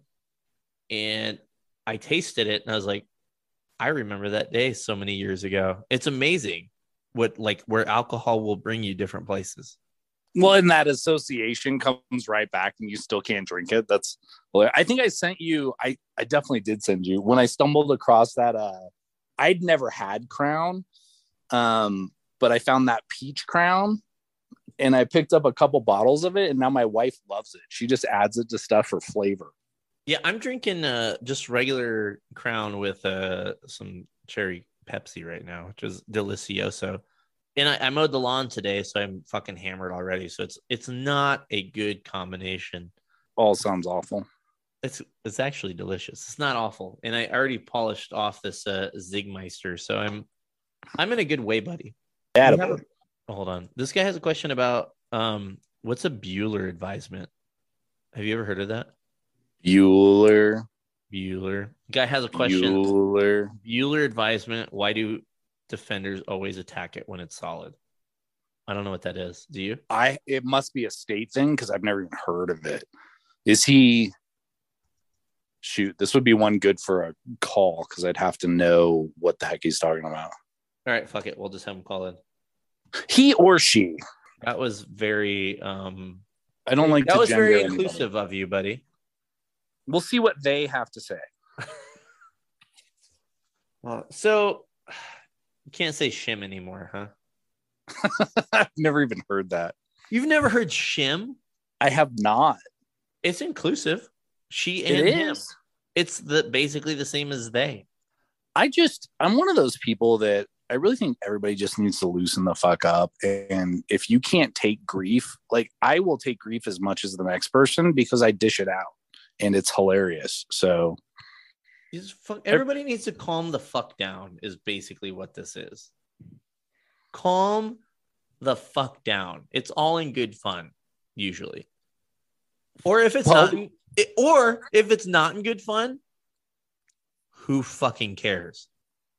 I don't know if I told you this, but while we're waiting, are you trying to get them to call in? I am trying. Yeah. Okay.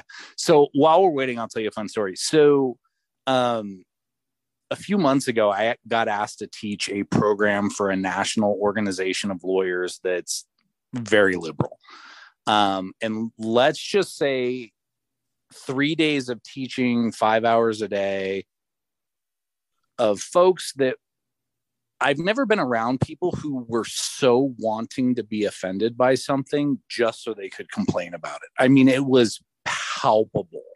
But the fun thing that I did, because I'm me and I think I'm hilarious, is I got paid to do that gig and I refused to take it. So what I decided to do, well, I took it, but I used the money to pay for a barbecue for the team I always go out with. So I used my super liberal teaching money to pay for dinner for a bunch of cops. I like it. All right. You ready to take another call? We love calls. All right. Welcome to Loveline. Bueller. Oh, nice. Bueller, What's how up, are you? PMPM? Bueller? What's up, man? How Living can the we help you today? Yeah, so uh, just a big fan, first time caller. Uh, You're like the only caller. Don't fucking get weird. all right, so uh, you're talking to a former defense attorney. Um, God bless him.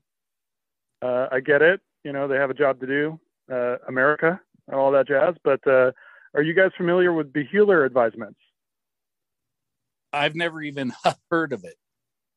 Okay, so when you have someone in custody and you're interrogating them, you do Miranda, right? So in California, we have this thing called Beheler. So you, you have them at the station, but you, you have to give them this advisement like you're free to go, you're not detained, you're not under arrest. Here's the exit. If you want to use a bottle, you know, use the restroom, have a bottle of water, like you you are free to go. So that's a Beheler advisement. They're not in custody. You you make it painfully obvious you're not under arrest and you're not in custody. And then you get a statement from your guy. But every time I've gone to court with a Beheler, they always attack it, saying like, "Oh, he should have been Mirandized, et cetera, et cetera. He's never been handcuffed. He wasn't detained. I told him where the exits were. He is free to go at every, any time. But every time I do a Beheler, when I get to court, they try to attack that and make the statement inadmissible in court. Hey, what's your name, by the way? A fake Uh, name. Use a fake name. Fake name. Uh, call me uh, Winters. Winters. Okay, Summer. Yeah. So, Summer, let me ask you this. When you do Yeah. this Bueller advisement, do you normally arrest them afterwards or you do let them walk away? It depends. Uh, I usually let them walk away, but if they incriminate incriminate themselves to a substantial level, I'll let them walk out of the PD, and then I'll have the uniforms hook them. Mm, I'll, Bob, I'll let you start. So I'm trying to figure out how to answer this without making California sucks jokes. No offense. I mean- Um, Dude, you're cleared hot. Like I get it. okay. so you only have to Mirandize people, right? If there's custodial interrogation and custody. 100%. yeah, is whether or not a reasonable person in their position would feel like they were akin to custody or free to leave. So, normally, the way we would always handle that is if they're not in custody, you don't have to Mirandize them. And the questions Correct. that you're discussing, we would just attack that during the phase of dealing with the Fifth Amendment and a motion to suppress the statements and saying, oh, well, they they were absolutely in custody because of all these factors. The DA would argue that they're not. It just sounds But like that's in the California. reason. Oh, yeah, that's the reason for the statement. Like you, you front load it saying, "Dude, let me explain to you. You are definitely not in custody, and you are free to go at any time. You don't have to talk to me. However, if you wish to talk about this incident, I'm willing to listen." So you front load it saying, "You know, you're free to go. Here's the exit. Here's the restroom. Like you are free to go. But it doesn't seem to matter that we do that advisement because every single time they they try to attack it in court. Do you lose it though? Do you lose a statement or they just attack it? I think I've only lost it once out of 10 times, maybe 10, 15 Well, that- times. then I've only it's lost it once. Then that's just posturing, in my opinion. Yeah, it's the It- game. It's fishing. So when you guys do that advisement, is it followed by Miranda or you're doing that advisement to avoid Miranda? We're doing the advisement to avoid Miranda, and also they're not in custody. Uh, No, we're, which- we're just throwing Which it makes out there. sense. Yeah. So all Yeah. they're doing, just so you know, big picture, I just wanted to make sure that was my suspicion. But um, the only reason they're attacking that is because if they win on that issue, then you the flip side is if you lose on that advisal, then you should have Mirandized and the statement's going to get kept out. Um, And I said this on the one before. When I was a public defender, anytime we had a statement, even if it was the most brilliant Miranda advisement ever given, and it was on video and signed a written waiver, and their mom witnessed it, and an entire church choir backed it up, I still filed a motion to suppress that statement. And yeah, you're doing your job. Yeah. Yeah. So I I don't overthink it, but that's if they don't get past step one on that advisal to get to Miranda, they have nothing. That's just why they're attacking it. Yeah. Okay. Due yeah, don't diligence. lose I get any it. sleep over that. Yeah, I don't. I never Hey. do. I mean, it's the work. It's the job. You know. So, Summer, let me ask you a question. Have you ever shit your pants? Yeah. Yeah. I feel like I have this You're like batting great- a thousand today. I know. I feel like I have this like wonderful podcast, and then I ruin it by asking people if they shit their pants. But oh no, it's real. Summer- It's a real thing. you want to tell everybody about that time you shit your pants because we're humanizing. Yeah, sure, here. man. It's uh, I got two stories. Um, all right, so I was in the army and we went to Iraq and we were off of uh, the Mosul, south of Mosul, off of the Tigris River, uh, and we ate street meat, right? The the local food. I have Um, street and as meat, we're but it's a driving different away, kind of meat. attaboy. Uh, as we're driving away, I see this uh, like 15 year old Iraqi boy uh, washing the vegetables in the Tigris River. Okay, and if you're south of Mosul, you know that's human soup. Uh, there's there's species and bodies and all sorts of bad news in there. And so I knew we were in for a bad trip when I saw them washing the veggies in the river. Um, and then sure enough, I had a whole squad go down with Giardia. Uh, and uh, later that night, I was going out both ends. I was puking and pooping at the same time. My platoon sergeant actually came out of his CHU, his combat housing unit. We were next to each other. And so I was going out both ends and he came out with his gun drawn. He was like, fuck, Lieutenant, I almost killed you because he didn't know who I was. But yeah, no, Giardia was a real thing. Hit my whole squad, and uh, it, it it's a pretty heavy shart. Basically, is what it was. You know, that's not nearly as fun as like some fat guy that can't make his way to the bathroom because he ate too many hot dogs. Um, you know, you're out there fucking fighting for us and you get sick. Is is the next story a little bit is it funner? Uh, I would no, just like to not, say that because human I, uh, soup is amazing as a term. Yeah, I do yeah, like no, human that's, soup. The Tigris River was human soup. It was it was all bad. Um, and the second time was uh, I had Togo's for lunch. Uh, I'm a I'm a big ham sandwich kind of guy, and uh, had the bubble guts, and uh, was going back to work from lunch, and I thought I would uh, you know let a quick squeak out, and nope, it was it was all wet. It was all bad. You know what's bullshit is like a thousand times out of a thousand, you can just rip something and it's not a big deal. But it's like that, Exactly. you know, 1001 is the one that's just a little bit extra and ends up being a bad time. Amen. Well, buddy, Yeah, it's a real thing.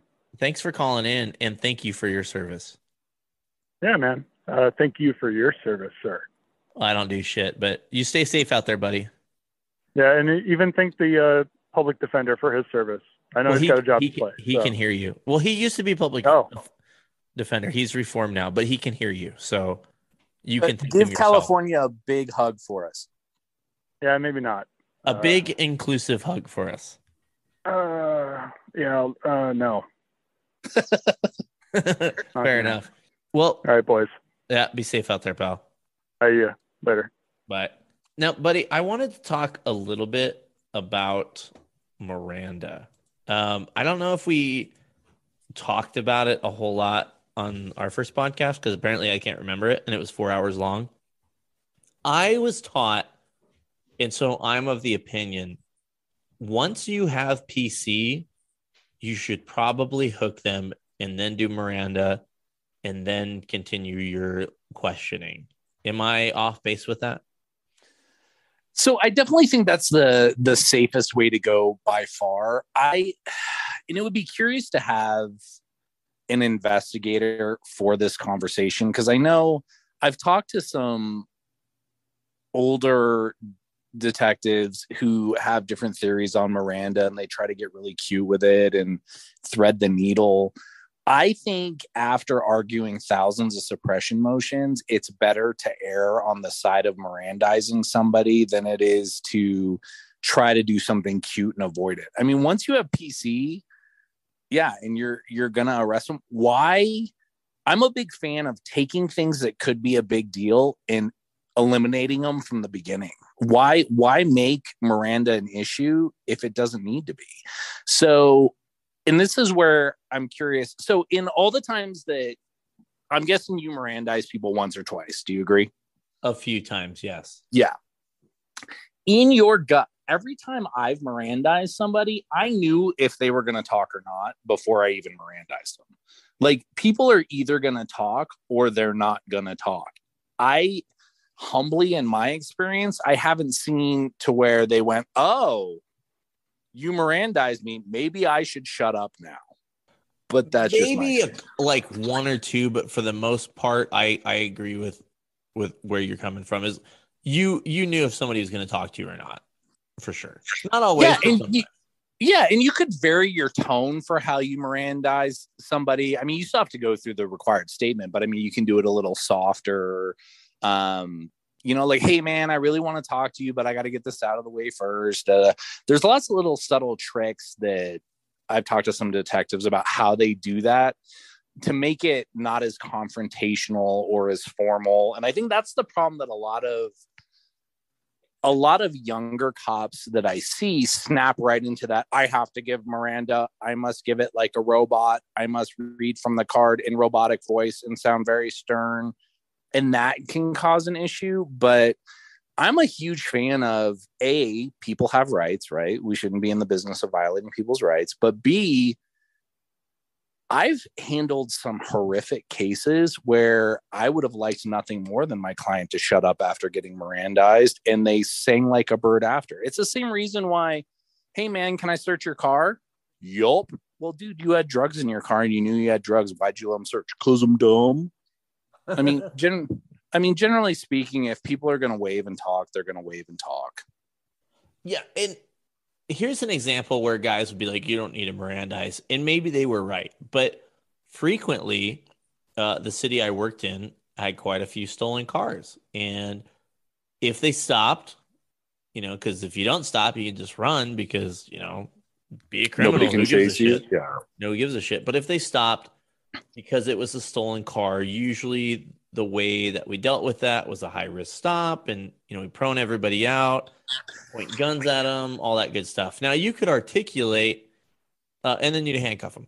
You could articulate, well, you know they're not really in custody, but it's an officer safety type thing. But the way I always looked at that was, if anything came of that, I'm going to lose that in a suppression because no one's going to reasonably think that they're free to leave at that point. So I would always get, I just got in the habit of if somebody's in handcuffs in the back of my car, even if they're not technically under arrest, I'm just going to Mirandize them. One hundred thousand percent. But that to me, that's just you're asking for it. You're really asking to lose shit. Now, maybe you do have that guy that's not going to talk, or maybe you put that that light bulb. But uh, that's just to me, that was the right way to look at it if if you have somebody let me let me try to make it easier for folks. Generally speaking the the definition of whether or not somebody's in custody is whether or not a reasonable person in similar circumstances would feel free to leave or some verbiage close to that right? Does that sound familiar? Yeah. Yeah. If cops have you gun pointed and are giving you specific orders, you're not free to leave. If you're in handcuffs, you're really not free to leave. And if you're gun pointed in handcuffs in the back of a patrol car, you're super duper extra not free to leave. Um, I would teach people to Mirandize every single time that was even remotely that close of an issue. I think the much closer issue is if you just kind of have you know you stop somebody turns out the driver has warrants and you've got a chatty cathy in the passenger seat who's kind of talking themselves into probable cause you know that's more of an evolving situation. But i know a lot of agencies teach when you do high risk stops that when you're giving your first verbals you're telling people that they're under arrest when you're pulling them out of the car. I don't know if your agency did that but i know several do.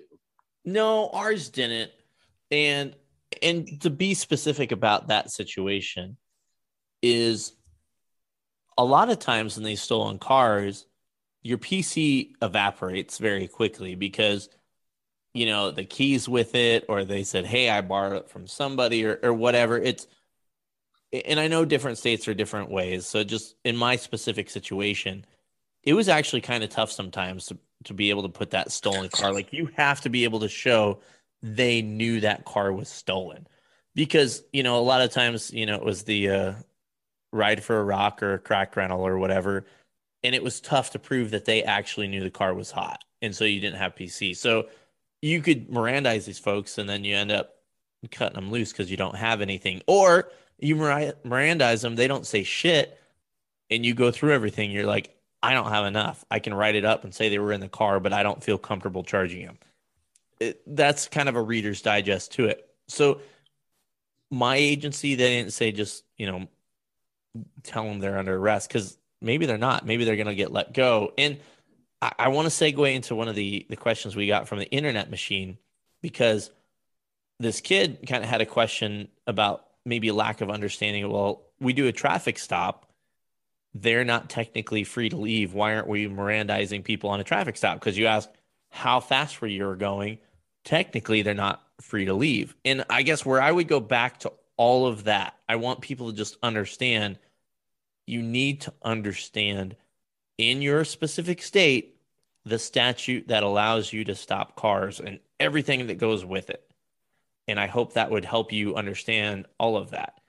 Silent Bob Saul, could you explain smarter than I could to the millions of people why don't you have to Mirandize people on a traffic stop?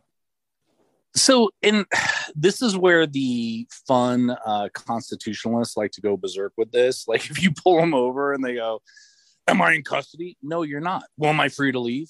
no you're not you're being detained you're not in custody and there's a difference between detention and custody but just like reasonable suspicion i'll try to explain it this way just like reasonable suspicion is on a scale to where you can pivot or transition into probable cause from reasonable suspicion really quickly same thing happens from detention to custody right so if you contact a vehicle for speeding, you're asking your standard questions, um, and they're there for a reasonable amount of time while you run their information, make sure that you know they have insurance, all that fun stuff. That's just a detention. It's not custody. They're free to tell you they don't want to answer your questions, right? I mean, within they have to have because they're driving, and don't even get me started on the I'm a traveler. I don't need permission to drive nonsense. I'm talking about just general run of the mill stuff. Okay, road um, pirate. Yeah, they have to answer those basic questions while you run them. As long as you have them detained for a reasonable period of time, you're fine. Where it would transition into custody, and there's no real number or time limit to doing it. I heard people throw out a lot 20 minutes. If you're on a 20 minute traffic stop, shit went sideways and some other way. But um, if you're on a regular traffic stop, they're just detained. You do not have to Mirandize them. If it converts into being a custodial situation, meaning you see drugs in the car, you develop probable cause that way, or it's a DUI and you do your roadsides and everything else, and then you get probable cause and take them into custody. That's when it just transitioned from being a traditional traffic stop to where you're obviously going to have to Mirandize. So it's just people don't understand the distinction. Hopefully, that analogy, kind of the reasonable suspicion to probable cause, helps a little bit. Um, but it's one of those things that I think a lot of people underthink and cops overthink. Because if you really think about it, yeah, you're not free to leave, but it's not, you're not being, um, you're not in custody. Yeah, it, it comes back to that reasonable suspicion start part part of it. And you know, how many of us have been on a call where you get everybody and you have them, you know, regardless from a traffic stop or you know, you're just contacting people in the street, and you get to a point where I'm not safe. I have a reason to articulate a safety thing. Hey, I'm going to have all that. You can control people's movements without them being in custody. Hey, guys, sit on the curb, cross your legs. There may be a point, or cross your feet. There may be a point where that yeah. turns into an issue of, all right, now I'm kind of starting to get somewhere. Maybe I need to Mirandize them. Or hell, maybe, again, maybe this is such a safety issue. I'm going to cuff them. I'm going to just Mirandize them because that's the safer way to go about things. It, to me it's frustrating sometimes but you have to like that kind of comes back to like knowing your limitations and when and when you cannot mirandize people. And i i think it kind of sometimes sometimes comes down to a state where there's states where pennsylvania versus Mimms that doesn't exist. You have to realize that. Like for a lot of us like we can have anybody get out of a car for any reason. There's states i, I cannot think of the state but every time i i post a meme penn versus mim or Mims versus Pims or whatever, or Pims versus Mimsies. I'm drunk. Pennsylvania versus Mimms. There we go. Anytime I post that, somebody says, "Oh, well, in my state we can't do that." The onus is on you to figure that shit out. I want to ask you this because I, I'm curious what you thought or what your thoughts are on this because I was always on the fence with this, and this works because you're in Colorado and I was in Colorado as a cop. Shoplifter. The store detains them. The store puts them in handcuffs, or the store stops them. I generally would not Mirandize them because, in my opinion, the store is the one that has them in custody. I don't have them in custody. I'm figuring out what happens. I'm getting a statement from them. I'm getting a statement from the store to determine if there's probable cause. I know some people would Mirandize them. I didn't feel it was necessary. What are your thoughts? So that's kind of a funny one because it depends on where you're at. Normally, when we go contact people on shoplifts, they're not in custody. They're just sitting. I mean, they're not handcuffed. They're just sitting in the the security office. Um, but it's it doesn't matter. Handcuffs are an easy one. I think just very generically speaking, if somebody's in handcuffs, even if they're not your handcuffs, once you introduce state action being your shiny badge, you have to look at the totality of the circumstances because that's how the court's going to look at it. So if you have a suspect who is handcuffed sitting on a bench, you go into the little security office, the door closes, and you're in a tiny room in full uniform, kind of standing between them and the door, it's going to be pretty hard to argue that they're not in custody, right? Um, I, I know you're the lawyer and went through a lot more school than me but I, I disagree with that because the cop didn't actually put the guy in, in handcuffs. The cop had nothing to do with that. I'm just telling you that's what the DA is going to argue, but that's not one that's going to break. All I'm trying to do is let everybody know that every single one of those factors is something that's going to get brought up by the defense attorney. And depending on which way the wind is blowing with the particular judge, that one could break either way, is all I'm saying. Okay. Um, I've lost plenty of motions where I thought I was legally and factually sound to win it. And I've had them go the other way where I've won and I'm like, what the hell just happened? That's where it just comes down to a, a balancing test, right? So I'm just always here's what I would caution everybody to do. The second you walk in a room, start having that thought. I remember being in the academy and it was the same scenario, right? It was a shoplifter and we were running a, a scenario. And this is where I think you and I might be aligned walk in, start asking the shoplifter questions through the scenario. We get done, we hook the shoplifter and take them. And the sergeant, who's now way high up, that was running the scenario said, you know, Deputy Silent Bob, why did you not Mirandize him? And I looked at him and said, I didn't have to. And he said, What do you mean? And I said, he wasn't in custody. I made sure I left the door open. I wasn't standing between him and the door. I can articulate that under the totality of the circumstances, he was not in custody. Therefore, I didn't have to Mirandize. And the sergeant went, Fair enough. But you just have to be able to articulate it. So, any situation I run into, it's second nature that I'm automatically running that calculus in my head as I'm coming into the scene. Does that make sense? No, that makes sense. So sometimes I think you have to do it depending on the situation. Sometimes you don't. If we have like five cops in the room for whatever weird reason, um, I'm at that point going, there's no way this guy's going to feel like he's not in custody. I'm going to lose that argument in court nine times out of 10. In that situation, I would just Mirandize. But here's the other flip side and the next level of analysis. Let's say that you don't Mirandize him and he says, Yes, I stole all that shit. You have him on camera going past the point of sale, contacted by security. The items are found on him, never made an attempt to pay for it, and you've got him going out of the store. If the statements get suppressed, who gives a shit? That is You- true. That is right? An excellent point. you still have all the other evidence. So that's why sometimes, and I don't want to sound like a douchebag when I say this, but that's where I'm saying the next level of the analysis that you got to be thinking about. And I have the luxury of, I kind of wish every cop could argue a bunch of suppression motions before becoming a cop because I can sit there on the street and go, oh, well, yeah, but if I lose this statement, who cares? Because I have D, E, F, G, and H, I'm fine but I can do that analysis pretty quick and understand I have it. So I think sometimes people get caught up, and this happens to lawyers too, right? I remember arguing a suppression motion as a baby lawyer, and the judge looked at me um, and goes, Okay, let's say I grant your motion to suppress statements. What exactly am I suppressing? And I said, Judge, I don't understand what you're asking. He said, Tell me what actual piece of evidence, if I grant your motion to suppress statements, what piece of evidence am I suppressing? And I said, um, I can't think of any. And the judge looked at me and went, Right. and I was That's like, awesome. touche, you got me there. Right. But it was a learning moment because young lawyers do the same thing. So it's just, it's, it's one of those things that you just, there's not always a bright line in law enforcement, obviously. And sometimes you just got to understand that you're in a gray area here's what I always tell young lawyers, and I would say the same thing to cops. If you can articulate what you're doing, there are times where you're just going to have to make a judgment call. Sometimes you're right, sometimes you're going to be wrong.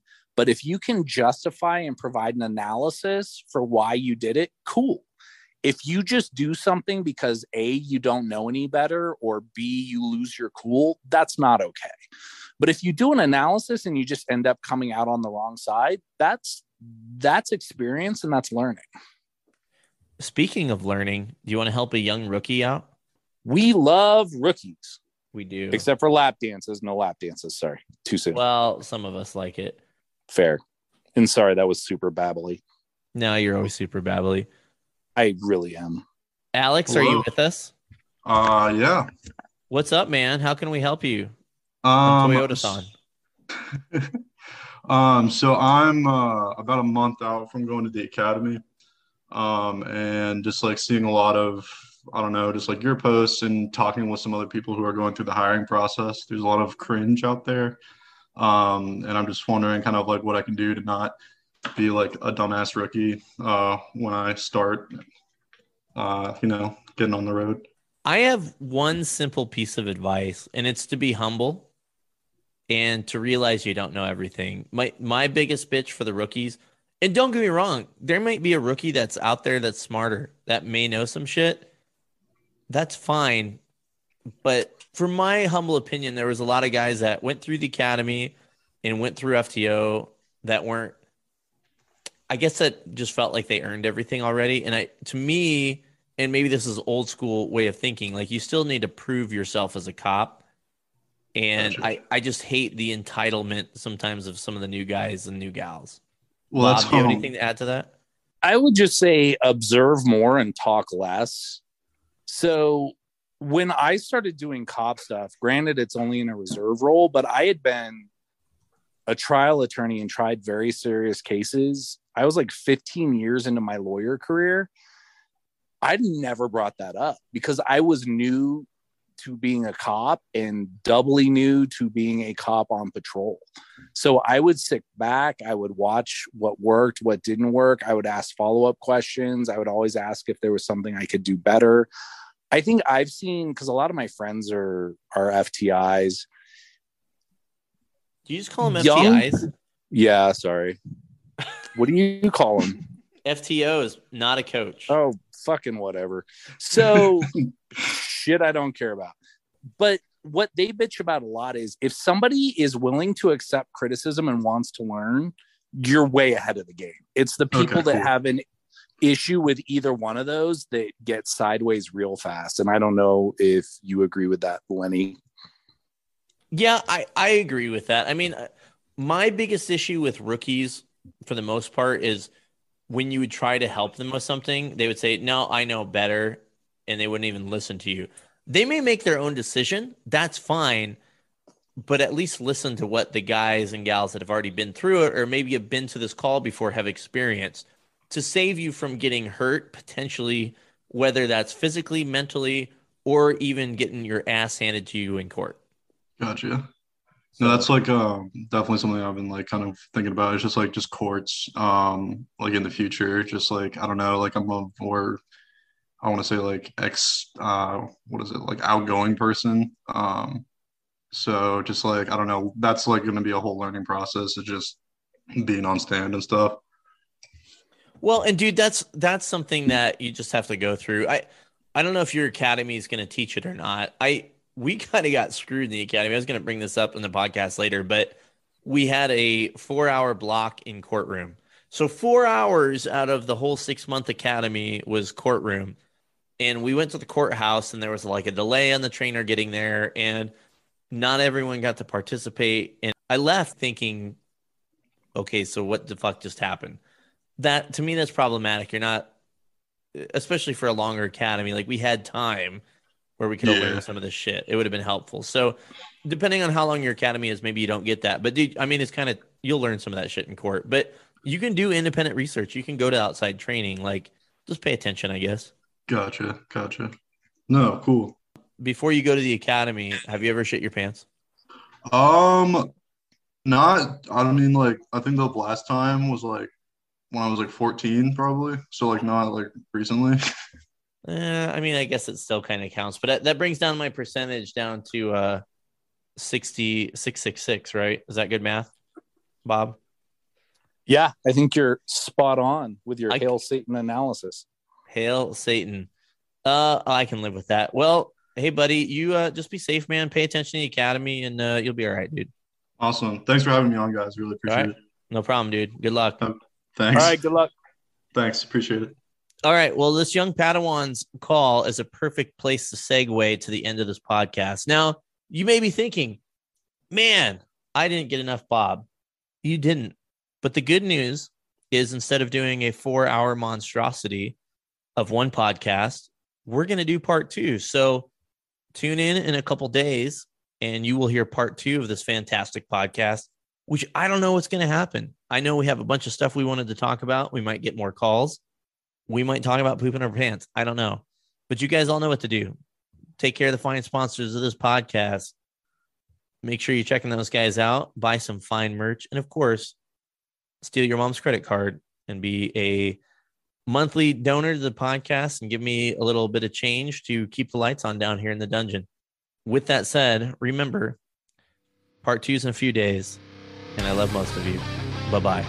And now I'm going to go take a piss.